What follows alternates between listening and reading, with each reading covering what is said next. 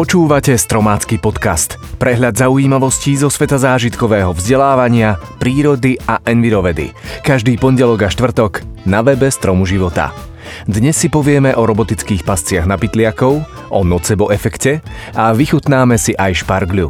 Dnešné témy pre vás vybrali Paula Kolenová a Jozef Kahan. Ja som Marek Koleno.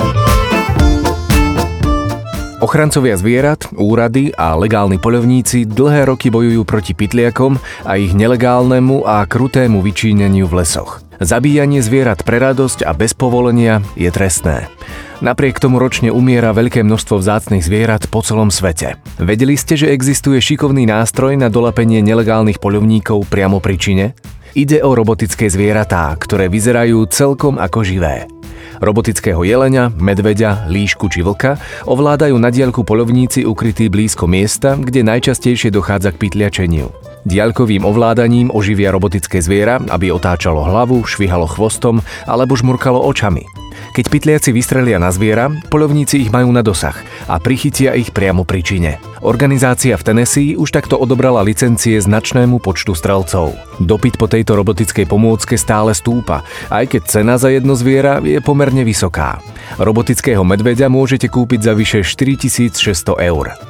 Zrejme si ho nikto nekúpi do svojej záhrady, no pre organizácie, ktoré dlhé roky bojujú proti pytliačeniu, by mohli byť robotické zvieratá vhodnou pomôckou. Žijeme v prostredí predkanom elektromagnetickým žiarením rôzneho druhu. Vyžarujú ho mobilné telefóny, vysielacie stožiare sietí mobilných operátorov, vysokonapeťové vedenia, lokálne dátové siete i mnohé ďalšie zariadenia. Média pritom často upozorňujú na zdravotné riziká spojené s pobytom v prostredí s elektromagnetickým žiarením. Hypersenzitívni ľudia reagujú na toto žiarenie veľmi citlivo. Trpia bolestiami hlavy, závratmi, pálením či svrbením pokožky. Na základe testu vykonanom na 147 osobách dospeli nemeckí vedci k prekvapivým záverom. Časť testovaných osôb sledovala dokument o vážnych zdravotných rizikách v súvislosti so signálom mobilných operátorov a lokálnych dátových sietí. Časť sledovala program o bezpečnosti údajov na internete a v mobilných telefónoch.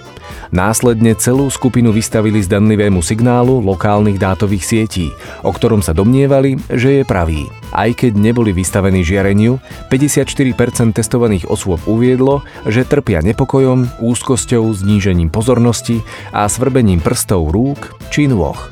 Dve osoby museli test predčasne ukončiť pre veľmi nepríjemné pocity. Išlo o tzv. nocebo efekt, ktorý je opakom placebo efektu, pri ktorom pacienti cítia úľavu bez skutočného lieku. V rámci nocebo efektu môže očakávanie škodlivých účinkov skutočne vyvolať bolesti a ťažkosti. Poučenie z tohto testu teda je, že keď už v médiách počujete senzácie, dajte si tú námahu a nájdete si skutočné výsledky výskumov o možných zdravotných rizikách nových technológií.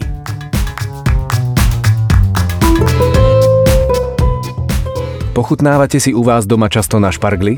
Asparagus lekársky nie je kráľovskou zeleninou iba preto, že je pomerne drahá, ale aj preto, že sa s jej pestovaním vo veľkom začalo v záhradách povestného labužníka francúzského kráľa Ľudovíta 14.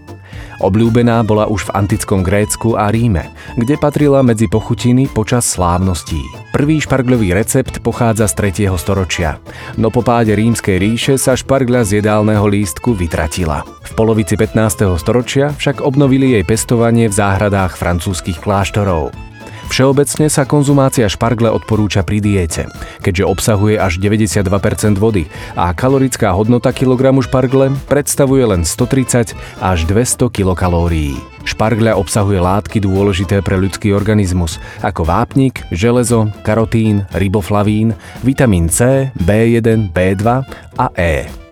Zvláštnu arómu jej dodáva silica asparagín. Špargľa má údajne priaznivé účinky na srdce a uvarená vo víne pôsobí blahodarne na nervový systém. Zaháňa stres, podporuje zdravý spánok, pamäť, koncentráciu a rozpúšťa v tele kyselinu močovú, spôsobujúcu dnu.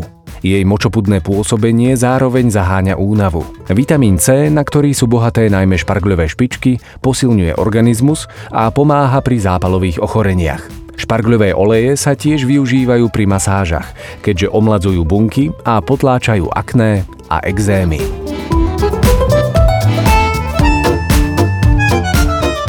Marekova výzva tento týždeň oslavujeme Svetový deň darcov krvi. Darovanie krvi je skutočným darom života, ktorý zdravý jedinec môže poskytnúť ľuďom chorým a po úrazoch. Preto ak môžete, darujte tento týždeň krv, prípadne zorganizujte odber priamo na vašom pracovisku. Stačí, ak vás bude viac ako 30 a tým transfuziológov príde priamo k vám.